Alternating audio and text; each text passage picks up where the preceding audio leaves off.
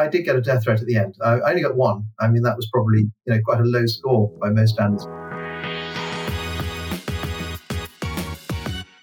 Welcome back to 40 Minute Mentor, the podcast brought to you by JBM and sponsored by Chipper Cash, an African cross border payments company trusted by over 4 million users.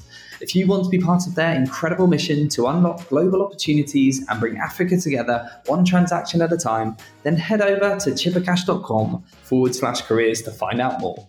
And don't forget to also check out our episode with Chipper's founder, Ham Serunjogi. You can find a link to that in the episode show notes. I am so excited to introduce today's 40 minute mentor. It is none other than Nick Jenkins, founder of the iconic business Moonpig. Nick is also a former dragon on the BBC's hit show Dragons' Den and an experienced angel investor and philanthropist. In today's episode, Nick shares exclusive insights into the ups and downs of scaling and ultimately exiting Moonpig to Photobox for £120 million in 2011. We also get a unique insight into Nick's early career before Moonpig and how a death threat ultimately brought him back to the UK. He also shares what it's really like to be on Dragons' Den and what happens when the cameras stop rolling, plus his involvement in the charity sector and how he found a new purpose after selling Moonpig. Nick is a legendary founder who shares tons of amazing mentorship, so please sit back, relax, and enjoy the next 40 minutes with the brilliant Nick Jenkins. Nick, welcome to 40 Minute Mentor. How are you? Good, good, thank you. Just back from skiing. Always. Oh, fantastic. Good stuff, good stuff. Well, as we always like to start 40 Minute Mentor, we will do with some quickfire questions. So, if you could please finish off these sentences, that would be great. When I was younger, I always wanted to be. Politician. Ah, okay. Any reason why you didn't become one in the end? Well, well I, I then learned what being a politician was like, and and and uh, I would want to be a politician now. Yeah, I, I couldn't agree more. My first job was my first proper job after university was I set up a a sales division of a forklift truck company in Moscow. Wow, that's a first for this podcast. Interesting, really interesting. Any, how did you end up doing that? That is really different. I spoke Russian, and they were uh, they needed someone who could speak Russian, and um, so it worked. It worked. Fair enough. My biggest achievement in my career to date is. I think undoubtedly setting up and selling Moonpig uh, uh, has been a, a, huge achievement. Difficult to top that one. Absolutely. It's one of the nation's favourite brands, I think. So we uh, can't wait to dig into the story a bit more.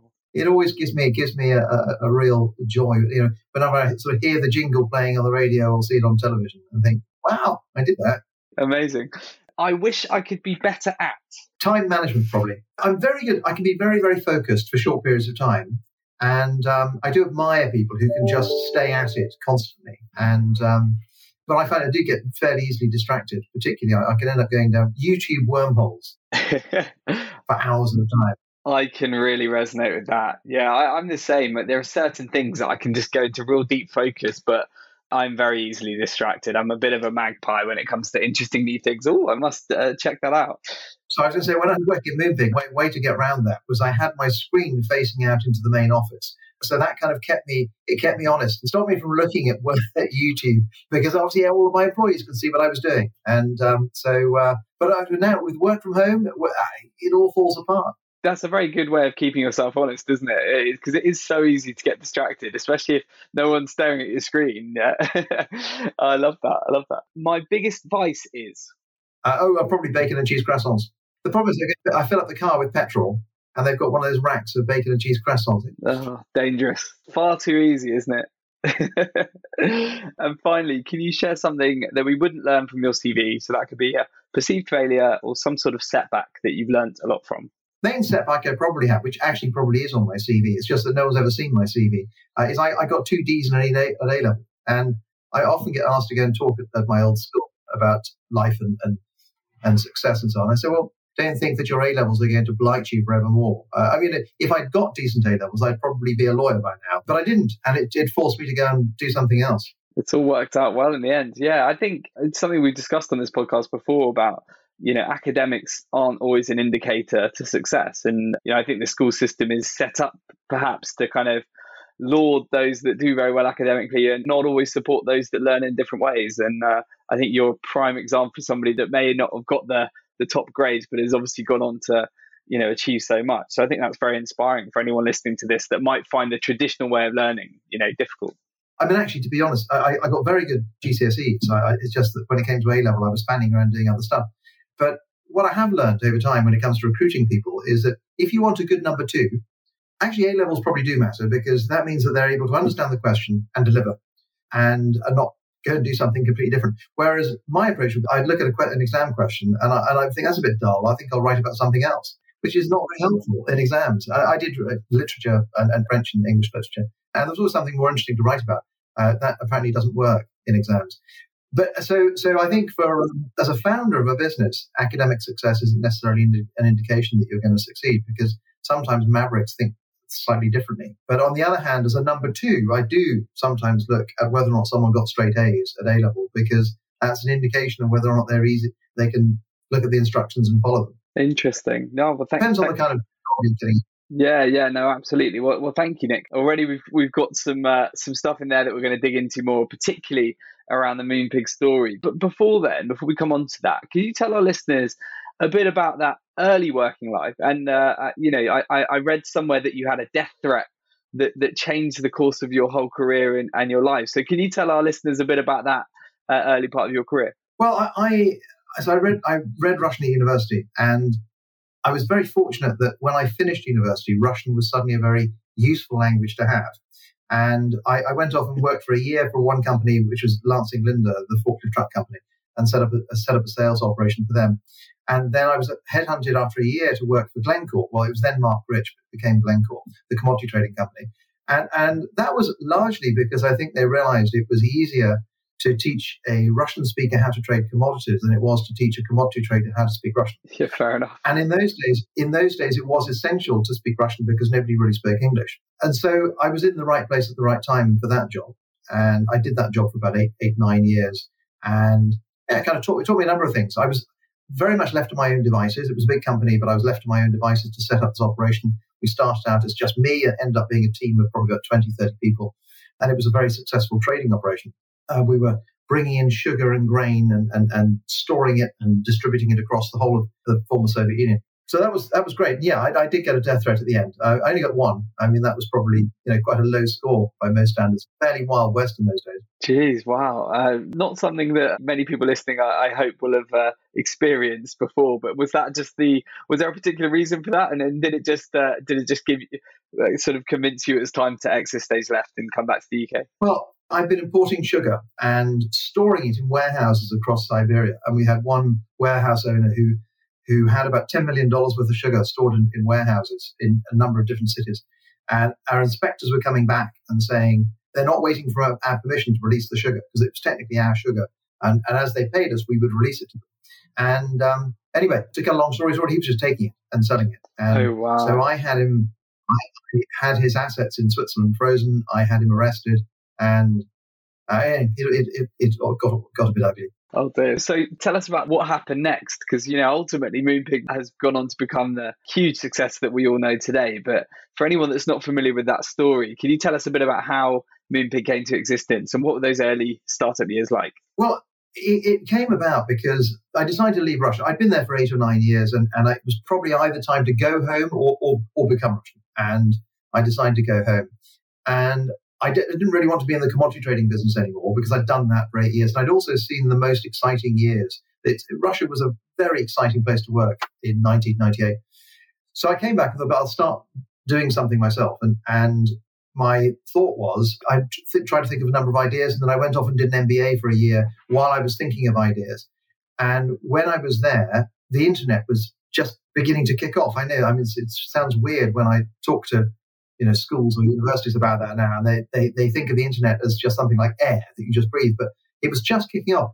And so I, I figured that if I was going to start a business that I didn't know anything about, it had better be a business that nobody else knew anything about either. So I thought, okay, well, let's definitely do, we'll do something with the internet. And then I worked through a process of trying to think what the things that I could do on the internet. And initially, I, I thought, well, if I try and sell something like cameras, all that will happen is somebody will eventually invent, an algorithm, write an algorithm that compares the price of mine with the price of someone else's, and people will just buy on price, and and all the margins will get squeezed out of that, and that is indeed what happened. There were lots of other things that I, I realized I could have sold online, but they were if, if anything could be downloaded, people expected it to be free. There was an anticipation that anything that you could download should be free, even if it's software. And that still applies today. Billions of pounds get spent developing amazing apps, then get given away for free. And, and most don't make any money. And so, so giving stuff away for free didn't seem to sound like a good idea. So I needed to find a physical product, which is something that I could, where I could add some value over and above the, the shop. I could differentiate it from the shop product. And so I, I looked at all the different things that I could personalize and and then it occurred to me that I used to buy greeting cards and Tipp-Ex out the caption and just write my own speech bubbles, which were much ruder and much more. And and at the time, digital printing was also coming to to uh, was maturing, and you could buy a digital printer that, that would print on cardboard at that scale. So those it was those two technologies coming together, the internet plus the digital printing, that that meant that that, that was possible. And and I, I was I was it always reminds me of the importance of luck, though, because I was, you know, the time that I was thinking about setting up my own business was the time when the internet was coming to the fore, and and that the the the goal was wide open. You know, the, the, the, there were lots of ideas that hadn't been had hadn't been developed. So, uh, so I was very fortunate in with my very fortunate with my timing. That wasn't good timing on my part. That I was just very lucky that I wanted to set up a business at the right time. Oh, but what a fantastic idea, though. And I know, yeah, and anyone that listens to this podcast will have heard many times that the roller coaster of founder life is not all fun and there are lots of sleepless nights. And I think I read somewhere that uh, sort of four years in, you, you almost went bust. So must have been a very, very stressful time. Can you, can you tell us a bit about what happened then and, and how did you manage to turn things around? It's very easy to set up an online business. It's very easy to set up a website and be selling something. It's very easy to do that. The hardest thing of all is getting customers and keep and, and holding on to them. And, and that, I think that applies to most businesses. Getting customers is the hardest thing, and hanging on to them is even harder. And and for the first few years, we couldn't find a scalable form of customer acquisition. So we couldn't find anything that we could throw money at. And honestly, in, in even four years down the road, if someone had said, "I'll give you ten million dollars to throw to, to, to grow this business," I, I wouldn't have known what to do with it because uh, because if your cost of everything that we tried in terms of cost of customer acquisition was more expensive than the money we were making out of it. The only thing that worked was it's a really good product and people loved it. So we had an enormous viral growth. So we actually had two years when we spent no money on marketing at all and we grew. Revenue grew by 40% each of those years. Wow, that's amazing. And that was purely word of mouth.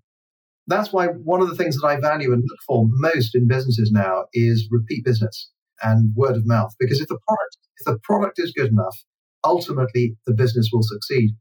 But if all you're doing is paying people to come to persuading people to come to your site once, they buy once and they never come back, you're on hiding to nothing. So that's it taught me a really, really important lesson about the importance of repeat business and looking after your customers.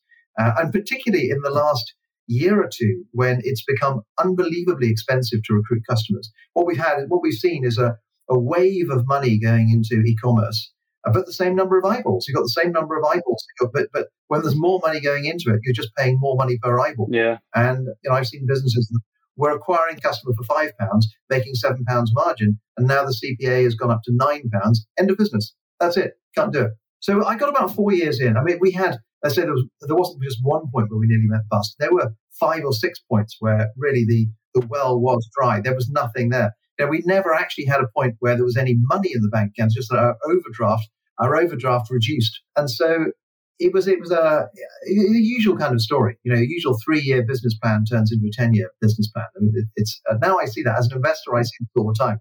But the one thing that kept me going through all of this was looking at the stats and understanding what my customers were doing. And I realized I knew that even if we didn't spend any money on marketing, that our business would eventually grow and eventually we'd break through to profitability. And it was just a question of being able to cover the overheads until that happened. And, and so it was, I think what got me through that period was really understanding what the, what the customers were doing and having the confidence that the customers were not going anywhere. And I had another business on Dragons that I invested in Dragons' Den and as a children's party business. And we didn't have any repeat business for the simple reason that once you've done one science party, you want to do another party for your children the next year. So, so although you might have a long list of customers, what you've actually got is a long list of people who will never come back to you. So whereas Whereas with Moonpig, every time we got a customer, we were adding layers like varnish, you know, adding layers and layers and layers of, of, of customers on top of each other. And eventually, you end up with a business where even if you turn the tap off completely, you've got enough good, solid business there to keep going. True. And I, I, it would be remiss of me to not ask about the jingle. When did that come into the story? How did it come about? And, uh, and how pivotal was that, that whole campaign to the success of the business? Television was utterly pivotal to the success of the business because we had struggled to find a scalable form of, of customer acquisition up to that point. And there's only so much you can do on paid for search because you max out when you're when you're speaking to every single person putting those search terms in. And so so we maxed out on, on paid for search. A lot of affiliate campaigns were right, but they weren't they, they weren't they weren't huge. Uh, so it was only when the, the one thing I hadn't tried was television. And television, if it works for you, if you've got a product that appeals to pretty much it's, it's a broadcast product. So you've got to have a product that can actually be bought by most of the people watching it. Otherwise, you're wasting most of your money. And, and with, with greeting cards, yeah, 85% of the population probably has a reason to buy a greeting card in the next month. So it has quite, quite wide appeal. And uh, it was the, one, the reason I hadn't tried it up to that date was because it, it's quite lumpy. You have to spend I mean, I, to be honest, I thought it was more expensive than it was, but you've got to spend some money developing an advert, and then you've then got to buy a minimum amount of airtime to make it work. And that the, the entry cost in those days probably about hundred thousand pounds. And we we finally got to a point where we had made some money through just through viral uh, growth. We had got to a point where we were profitable, and we had about eighty thousand pounds of profit that year, about two thousand five. And I figured if I spend all of that on a TV campaign, then either I'll find out that it doesn't work, but we'll, we'll still survive because it's not our last, you know, we're making money, or it will work. And what happened was that we spent, um, I mean, interesting enough, one of the things that sparked me off to do it was that we had a tiny competitor who had started advertising on television. And I had been buying a card from all of our competitors every month and, and logging the order number and then subtracting one from the other and working out how many. So I knew how many orders they were getting. And this particular tiny competitor went on television and they spent £50,000 and they got 5,000 customers. And I figured a £10 CPA would work for us because I, I knew it, although a card is less than £10, we knew what our buying pattern was and we knew that our customers would come back and spend £30 in a year. So, so £10 CPA would work for us. And that's really what gave me the confidence to try it. Uh, so I tried it, and indeed it worked even better for us. And that did transform the business because it went from being uh, 3 million turnover business to a 45 million turnover, but, uh, breaking even, making a small amount of profit, to 45 million and 13 million pre tax profit within three years. And all the money that we put into marketing, we didn't raise any more money for marketing uh, because the money we that we put in just came straight back. That's amazing. What a story. Well, whenever people approach me and they say, I want to spend five million pounds on, on, a, on a marketing campaign, I say, well, what, why don't you spend £5,000 and prove what it costs you to get a customer? And then let's talk about the rest. Because if your CPA is what you say it's going to be, then you don't need £5 million because your money will bounce back and you can recycle it again and again and again. Yeah, 100%. Um, so it's one of those things that people often about marketing is that if marketing is, is successful, you shouldn't be. There is a, there's a cash flow issue with some businesses where you know initially you need to put the money in for the marketing and maybe you don't get your profit back. You don't get that back in profit for two or three months, so you need to bridge the gap.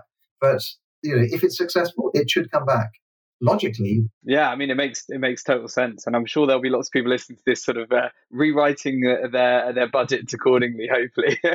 Were you the, the mastermind behind the jingle? Because uh, it's obviously one of the most iconic uh, sort of things you'll hear on TV. It was not. It wasn't my idea. We hired a small agency called Space City, and the, the guy who was running it said, "Well, I haven't been any jingles for a while." Because jingles come in, they go into fashion, they come out of fashion. And there hadn't been any jingles for a while. So he thought, let's try jingle. Let's see if it works.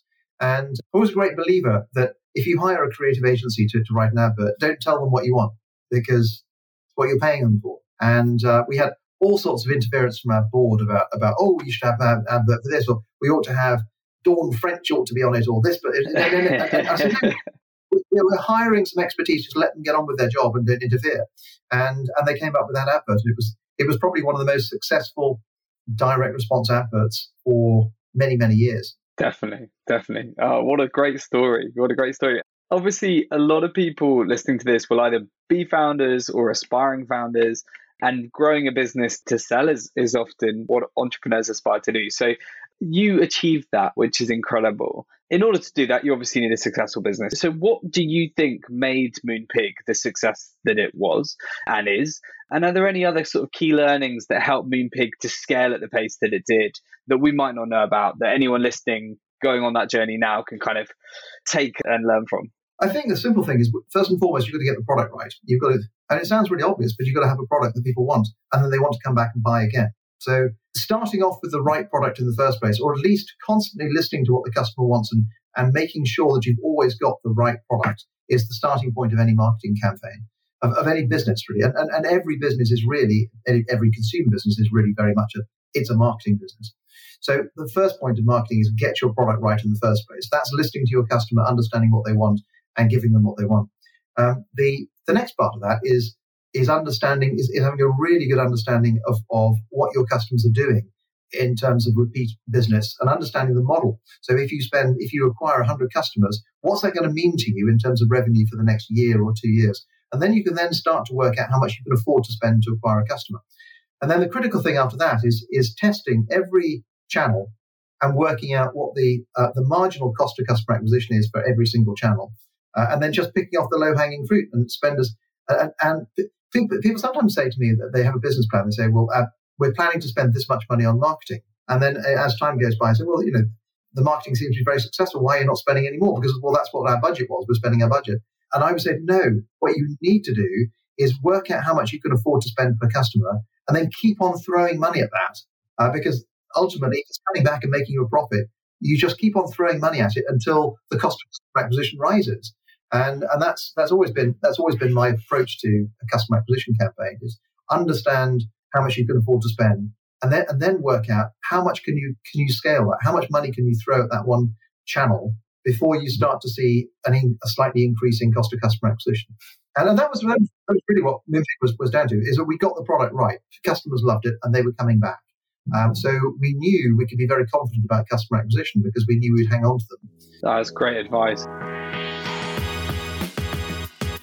Before we continue with today's episode, I was wondering if I could ask you a small favor. We absolutely love sharing our guests' inspiring stories with you, and I can't thank you enough for being one of our loyal listeners.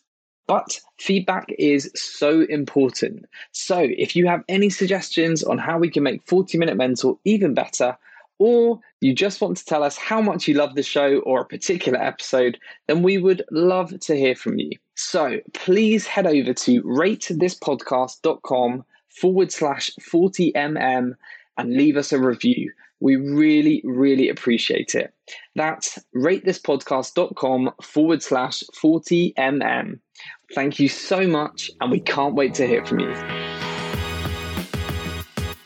And I guess alongside the amazing product, the kind of getting the right channels right and the repeatability factor, obviously people is a big part of you know success as a company scaling you need the right sorts of people in the right seats. It sounded like you had created a really fantastic culture at, at moonpig as well. So was that was that also a big part of your success? And uh, yeah we'd love to hear your thoughts on what it takes to build the right sort of uh, culture in a business. I, th- I think first and foremost you, you've got to hire people who are right for the job. And when you're starting out as a small company, you don't always get the best qualified people. But but if you hire the best qualified person, but your company is not the best fit for them, they won't stick around. So I always try to make sure when I'm hiring people that I I'd got about four or five years of growth for them in the business. Because if you've got people for about four or five years, they add a lot of value. More than five years, they start to go stale. So, but less than two years, and they've spent the first six months learning about the company and then they then you have a year and a half worth of value and then they've moved on so i think there is a if you get a good fit in terms of it matching their ambitions and you having enough room within the company to allow them to grow within it and then let them get on with their job. Totally. That's a really important thing is that you you know you invest all this time and effort in hiring great talent. You need then need to make sure you give them the bandwidth and the tools and support to succeed and but but a lot of that is about letting them get on with the job right? I totally agree.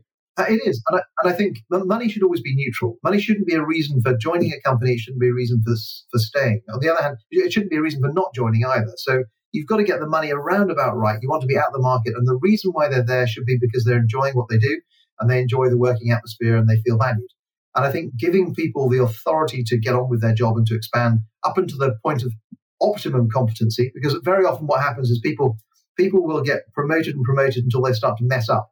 And then they leave them there. So you want to get them to the point where they're doing a job well, and then either you allow them to, to step up or they step sideways and they go somewhere else. But as long as you've got four or five years of work out of somebody, then that's a you know that's a meaningful contribution. Definitely. Well, Nick, I think you, you you set out quite early on with Moonpig that you were going to you know scale it to sell, and there are going to be people listening to this wanting to know you know learn from that experience because it's a it, it's obviously a, a long uh, and winding road to get to an exit.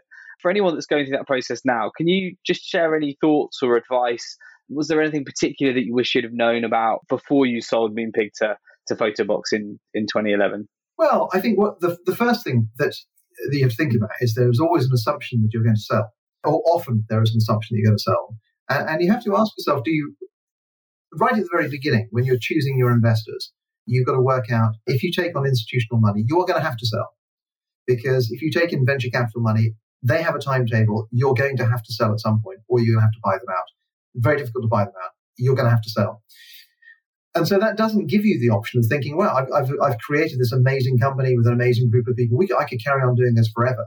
And I mean, personally, I don't think, I think part of the reason for selling, I didn't actually have any institutional money. I only had angel investors. And all of my investors did say, look, we, we were throwing off enormous dividends. I think we were, we were making about, taking out about 10 million dividends a year. So the, the investors were, and the, we'd only invested a total of two and a half million in the business. So, so it was making four times the total investment every year in profits. So the investors were very, very happy. They were saying, look, you know, uh, you can carry on doing this or you can sell. We don't, we, we don't mind. I chose to sell partly because I think I'd reached the point where I had done everything that I wanted to do with the company. And I don't know that I was necessarily adding anything to it. And there's also an issue of having 95% of your net assets tied up in, in one business. And you only have to look at a time like COVID to see how many businesses completely went down the Swanee, utterly reliable businesses that just got ruined by, by something like COVID that you didn't expect. Or, or, you know, recently I was thinking, had I decided to stay in Russia and build a business in Russia, what, what would I have now? Yeah, yeah, absolutely. So a little bit of a security. So, so there's an element for me. There's an element of, of one wanting to move on and force myself to do something new. Two was a question of, of, of just wanting that stability of knowing, right, I've locked that away and that's, that's that, and feeling less exposed. But I do look back at it now and think, um, actually, there's a real, there aren't enough, enough people who think, I'm going to start this company and I'm going to build it and run it and keep it for 20 years, 30 years, 40 years. It's very hard to, to build another business after that. So, um, and, and what you do realize when you're running a business is that it isn't about the end game is not, I'm going to sell it. I'm going to start it, and then in five years, I'm going to sell it. Running a company and building a company is a really joyful thing in its own right. You know, working with a team of bright people and watching something grow like that is a really enjoyable experience. And so, so the first starting point is you work out whether or not you want to sell it or you don't, because that's fairly important. And then if you do, or if you have taken investors, taken on an investment that means that you're going to have to sell it, then you know, I, I think we started, we had a two year process. Uh, we started speaking to other companies, other companies that we knew would be interested in buying us. And I started that process of, of, of having a chat with them and, and, uh, and talking about things we could do together, you know, that kind of thing. Bit of flirtation. Flirting, yeah, I was going to say um, it's a dating game. well, it is because because very often a lot of the people who could buy you, if they're not aware of you, then you won't be on their radar screen. So it's important to important to make sure that you're on their radar screen. And um, and then and then we we had a two year process, and I, I, used a corporate finance advisory company to, to manage that process. And I think we spoke to about twenty six different potential buyers before we sold. Wow, I mean, you spent ten plus years, blood, sweat, and tears, scaling the business, building it from the ground up. We already discussed there were moments where it looked like it all might come undone, but eventually you got to this amazing stage where you you exited it it must have been quite difficult at that time to actually know what to do next because I guess your whole life has been consumed in in Moonpig. So, what did it feel like to actually achieve that milestone that you'd been building towards? And how did you then sort of tackle what to do next? Well, I felt great to get it over the line. That was wonderful. But it is a little bit like sort of finishing your A levels. You're looking forward to that moment. Then immediately after that moment, you think, well, well, what do I do now? Yeah. And um, was that deflating in any way? Because you hear mixed things, don't you? When well, I mean, no, because I, I went off. I went off. I did a bit of traveling and, and relaxing for a, a, a, few weeks, as you need to do. And it's very easy to get sucked into lots of different things because if you're not doing anything full time and people think, oh, well, you know, Nick's, Nick's, Nick's available now. So would you like to do this? Would you like to be a non-exec director here? Would you like to do that? The one bit of advice I'd give to people is, is be very, very careful with calendar commitments because it's very easy to join a board here and a board there. What you realize after a while is that every single week is punctuated with a two hour board meeting, in which you may or may not say something useful, but may not. And it's sod's law that the one week that you want to go skiing has a board meeting right in the middle of it. Uh, so I'm I'm very very wary of joining boards now. I mean, I, I, also take the view when I invest in companies that if I'm on the board and the company doesn't really want to listen to what I have to say, then it's relevant whether I'm on the board or not. And if they do want to listen to what I have to say, then again, I mean, I can have a chat with them before a board meeting and they can take those ideas to the board meeting. So, so it's also irrelevant whether I'm on the board or not. What I realize in companies is that real power in a company comes from shareholding. And um, a real influence comes from having good ideas, and real power in a company comes from your shareholding, not your not whether or not you're a director. And, and it's easy to get sucked into lots of lots and lots of different things. And and having 10% of 10 things is twice as much work as having 100% of one thing. Yeah, that's yeah, definitely. No, that's that's that's very true. You ended up after you'd taken a bit of time out, you ended up becoming CEO of a, a charity. So, what, what attracted you to that sector, which is obviously very different to to running Moonpig? And what was it like from the transition from building and running your own business to then becoming a CEO of someone else's business. Because as a as a as a solo founder myself, having run my business for ten years, I'd find that a very odd transition, or very difficult probably to kind of adapt to. It is extremely hard. So the first thing is uh, going from being a founder to running someone else's thing. Uh, the reason I did it, by the way, is that I, when I sold the company, I put quite a big chunk of the money into a charitable foundation, and I wanted to learn more about how to do something useful within the charity sector. And to do that, you've got to put the time in, you've got to learn. And I was given the opportunity to take over as CEO of, of ARC, which was uh, Absolute Return for Kids, which was a, a children's charity that was doing a variety of different things. It was doing a little bit uh, of, of, child protection in Romania, uh, health projects in, in um, Zambia, and also running academy schools in the UK. And it was a, a really, really interesting experience for me to, to, to roll up my sleeves and understand the reality of, of running a, of a charity and how things work.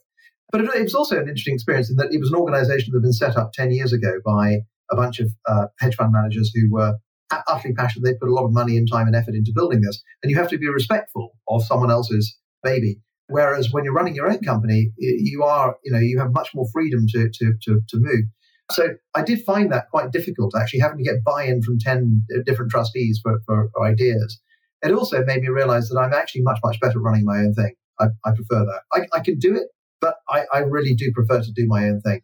No, fair and so enough. I did that for a year, and then I just became a trustee, a non-exec trustee of it, and I remained there for another four or five years, which was very interesting and enjoyable. But I realized that I think once you've spent a long time being an entrepreneur, it's you're quite difficult to tame and yeah. um, become, become quite maverick. Yeah, I totally agree. I totally agree. Um, you're still heavily involved in in the charity sector, so uh, do you mind just sharing a little bit about some of the other projects you're involved with and the sort of impact you've been able to have? Because I, uh, you know, there's a there's a lot of people that talk a good game when it comes to philanthropy, but but I know that you've done a lot and had a really big impact, and it's something you really care about. So it would be great to understand a bit more about that. Well, I, have had a, a, couple of things I've been involved in. One has worked well, and the other one hasn't. So there were two things that I wanted to get involved in. One was literacy in sub-Saharan Africa, and so I got involved with a business called Mwabu, uh, which actually my charity, the charity invested in an edtech business called Mwabu. And the idea was that we would develop primary school curriculum on a, on a tablet um, for uh, rural schools in Africa.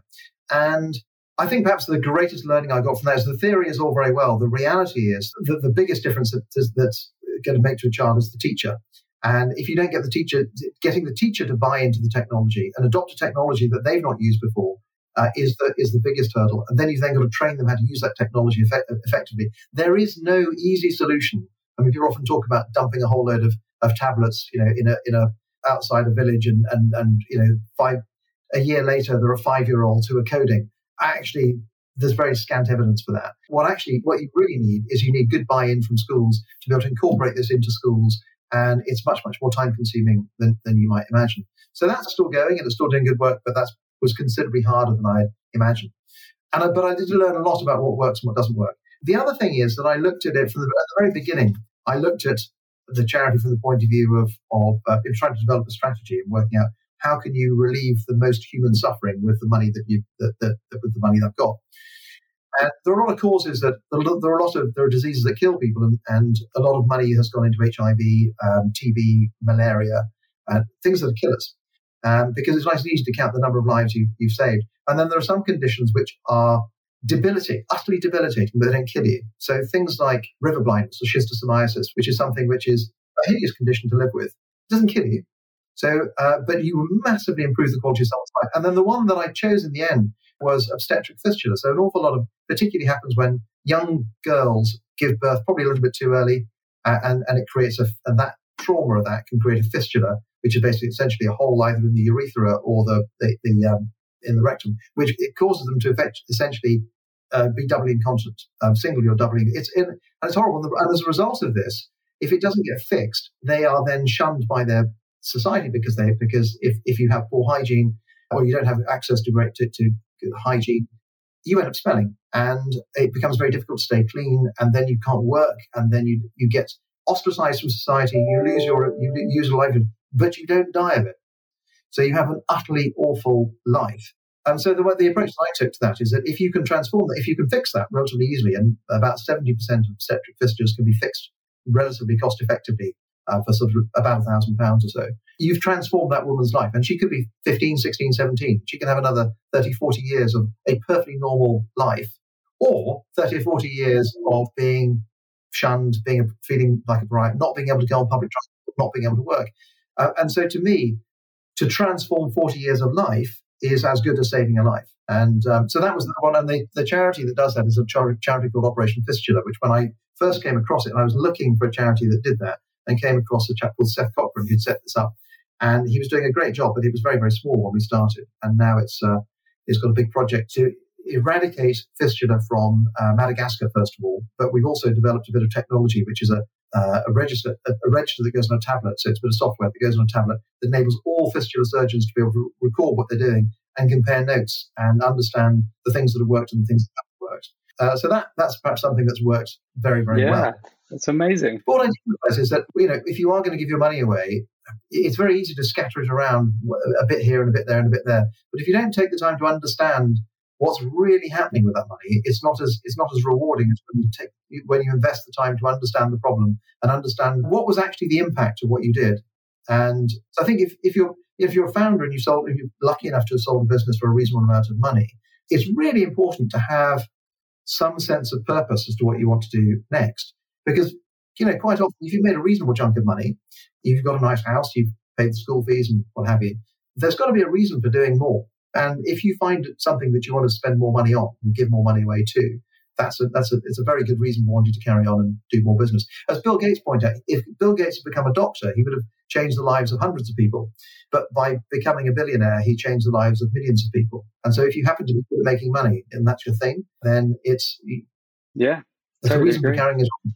Yeah, no, absolutely. No, well, it's it's, it's great to hear about uh, these these uh, philanthropic uh, initiatives that you've got, and it's clearly having a really big impact to many people. So, yeah, massive kudos on that. And uh, I know the other thing you got into sort of post Moonpig and post your experience as a charity CEO was a- angel investing.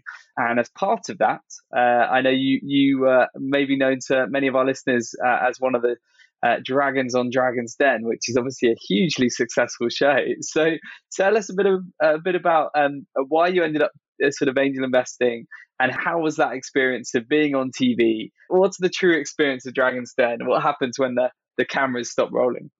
Well, I, had been angel investing since about 2008. I made my first angel investment about 2008, long before I sold Moonpig. And partly because I thought it, it's kind of fun to pitch. It's a form of gambling, to be perfectly honest. I mean, angel investing is a bit like gambling. You're using your knowledge of form and the form of those entrepreneurs. It's exactly like betting on horses. Some of them win, some of them don't. And it's kind of fun. So I've been doing that for quite a while. I probably made about 10 or 15 before I did Dragons' Den. And the BBC approached me, and I think I think someone had seen me give a lecture or something at the British Museum, at the British Library, and and uh, so I was asked to go in and, and do a sort of screen test, and, and, then they said, "Would you like to do it?" And it was great fun, really good fun. It's about as realistic as a business program can be, while still being entertaining, because these are real businesses that people have set up. These are businesses that are uh, they're real businesses. They've been running them for two, three, four years, sometimes more, and it's real money. You know, this is that, that the uh, we have to put our own money into into these businesses, and then we then have to look after them and, and try and help them do something useful with that. So it's, so it's pretty it's pretty real, and it was great fun to make. It's very the easiest television to make because you sit back. I mean, I, I do what I normally do at my at my day job, which is people approach me and ask me to invest in their companies, and I listen to what they have to say and I ask lots of questions. And I mean, you don't have to act. That's what we normally do. So yeah, it's very fun.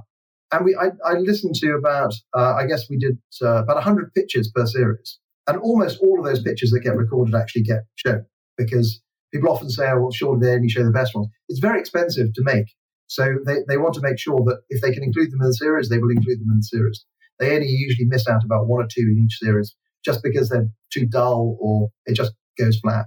And I think you made six investments in, in Series 13 alone. So, which were the founders or companies that stood out to you then and, and why? And, and, and I guess on the flip side to that, it'd be good to know if there are any big regrets you have from the show. Um, I made, uh, well, I mean, I made, I think I made 14 offers in total across the two series. Of those, about, I think, eight turned into deals. What you find is about 60% of the deals happen. And sometimes that's because the entrepreneurs in reality, they just want a bit of publicity. They don't really want to give away equity cheaply. So they will find an excuse to wriggle out of it and not do it. And then sometimes, as a dragon, you find that what they said in the den doesn't actually stack up when you do a little bit of, of research and you think, hang on, this is this this is this is the, the real situation is not at all what you said in the den. And sometimes that, that falls through. So it's about 60% of them actually turn into, into businesses. And there was a great business called Double, which was a double dating app came on board they were all very, very bright, very enthusiastic guys, very smart. And they came up with something which the was a, just a better form of dating in the sense that you would go, a pair of guys, a pair of male friends would, would team up with a pair of girls. They'd go out for a drink together.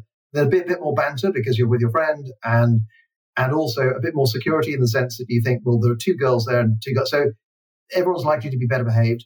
And at the end of it, there wasn't the same level of rejection that you might have to get at the, at the end of a you know, is this going to go on? So if, if two of them like each other, then that would happen. And if not, they had a nice evening and had, and it was really, really popular. And in fact, at one point, we even had a, a an outbreak of, of customers in, in, in New York, about 30,000 people using the site in New York. And never even, none of us had ever been to America, no promotion in America. It had just happened virally. So it was all being used. The problem was that that was the freemium version, that was the free version. We couldn't get people to pay for it.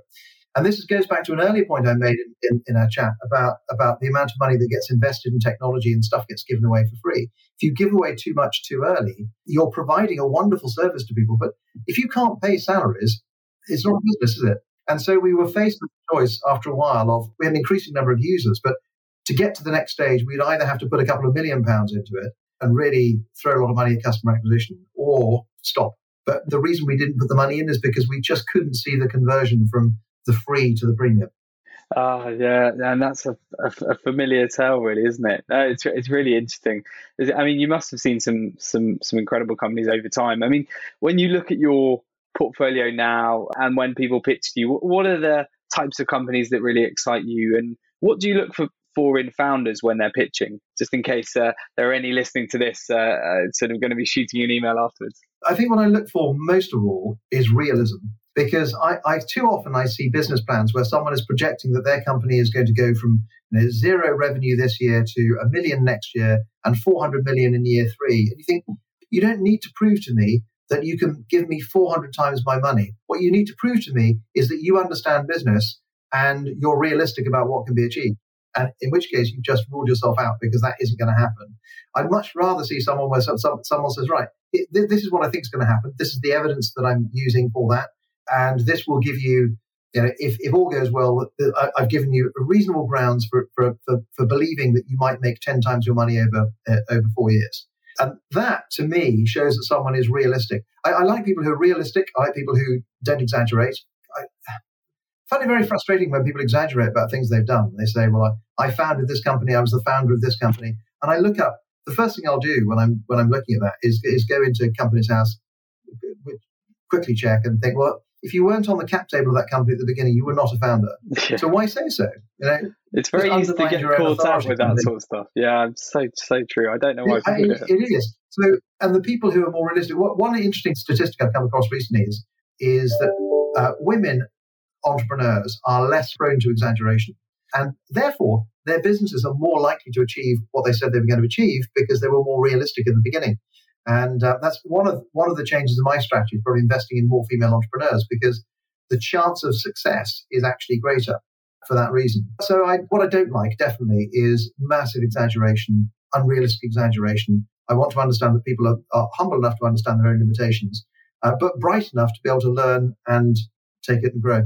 Great advice. Great advice. Thank you, Nick. Well, we could chat forever, but we're sadly at, at the end, and uh, we've got a few wrap up questions that I'd love to to pick your brains on. So, uh, in one sentence, uh, what does the future hold for you now? You've obviously achieved so much, but what what, what does the future hold? Well, I, I'm, I, I spend a lot of my time working out what I'm going to do when I grow up, and um, like Peter Pan. I, I, I realised I, I, perhaps should have done, should have grown up a long time ago.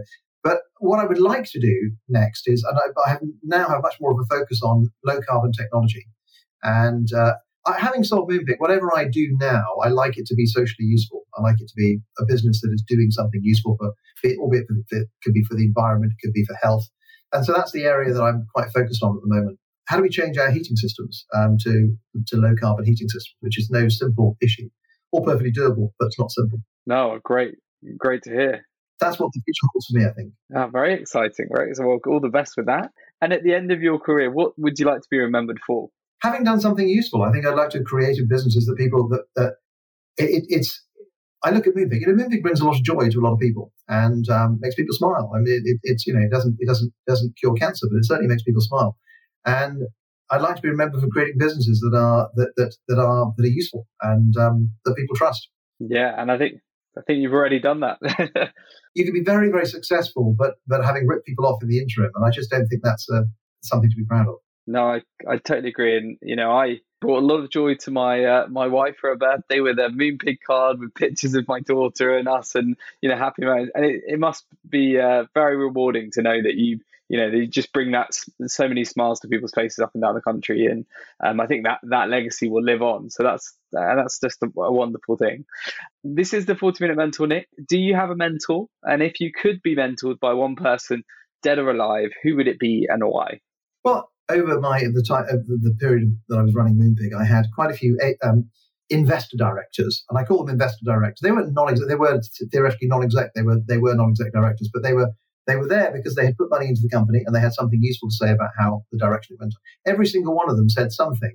I had uh, Tom Chandos, David Noble, um, Lorne Duguid, and Duncan Spence in particular were all non-exec directors who individually made or every every one of them did something which saved the company. And they were people I could turn to also to ask for advice. As, a, as an entrepreneur, it's a very lonely experience when you don't have anyone to talk to within the company about the fact that you don't think you can pay their salaries at the end of the month. But that's not something you really want to share with your team. So it's very useful to, have, to, to, to have that. And actually, I remember off the top of my head, I can't think of a single of, of a person. There, there are plenty of people out there that are useful for bouncing ideas off. But I also think the entrepreneurial community itself is is wonderful at uh, is a very supportive community, and I I uh, I have dozens of other entrepreneurs through organizations like Founders, uh, where you just get together for a casual bit and you, you swap ideas and or just download or, or you know there's all sorts of all sorts of, of support that you get. And that kind of mentoring i think has been has been the most useful it's just having other entrepreneurs to talk to yeah, I, I, couldn't, couldn't agree more. And I'm attending a founders event tomorrow, and I can't wait because I think sometimes the best thing for founders is to speak to other founders, and whether it's uh, you know cry into a pint or, or, bounce ideas off each other, it's just somebody that's going through that experience is, is super important. Thank you, thank you, Nick. And, and, and finally, what what piece of career or life advice would you like to leave our listeners with? I think first of all, don't be worried about don't be worried about early failure because sometimes failure does enable other doors to open up. And and I, I would say this to people going through going, going through uh, going through their A levels that just because one door slammed in your face uh, doesn't mean to say that's the that's that's the end of it. Another much more interesting one might well open up. What a great place to leave it. Thank you so much, Nick, for being a 40 minute mentor. I've really enjoyed our conversation, and I, am sure our listeners have too. Uh, I'm sure they've taken tons from it. So, uh, thank you very much for your time. And uh, yeah, all the best for the rest of the year. Been a pleasure. Thanks very much. Bye bye. Thanks, Nick. Cheers. If you're like me, you'll have used Moonpig a lot. It's a truly iconic brand. So, hearing the story behind its success and the challenges they had to overcome, I found super fascinating. Nick is exactly what you want from a mentor. He's experienced with a strong track record. He has tons of great advice from the challenges he's overcome. He's refreshingly candid, which I really appreciate in a mentor. And he gives insightful and importantly actionable advice. I'm sure his approach to customer acquisition and retention and what to consider when you're drawing up your marketing budget will have been very useful to many of you listening, as well his thoughts on what to look for in startups. And I'm sure any founders out there raising capital will have benefited a lot from his advice on what he looks for when he angel invests. I really hope you enjoyed Nick's mentorship in today's episode as much as I did. Before I let you go, though, I also wanted to share another podcast recommendation with you the Career Happiness Podcast, hosted by careers advisor and business owner Soma Ghosh, who supports women and parents of teenagers with career advice. In a recent episode, Soma spoke to Catherine Monkham about how Catherine has created a portfolio career through her apprenticeship in marketing. With more young people now opting to do apprenticeships, I found this conversation so informative and a really insightful look into how apprenticeships are changing the landscape of work. Just look for the career happiness on Apple Podcasts or Spotify and have a listen. That's all for me today. So please join me again next week for our final episode of this series featuring a former MP, DE and I leader turned tech exec. It's one of my all time faves, so I can't wait to share it with you. So make sure you don't miss this upcoming episode. Simply hit subscribe on Apple or Spotify, and I'll see you there.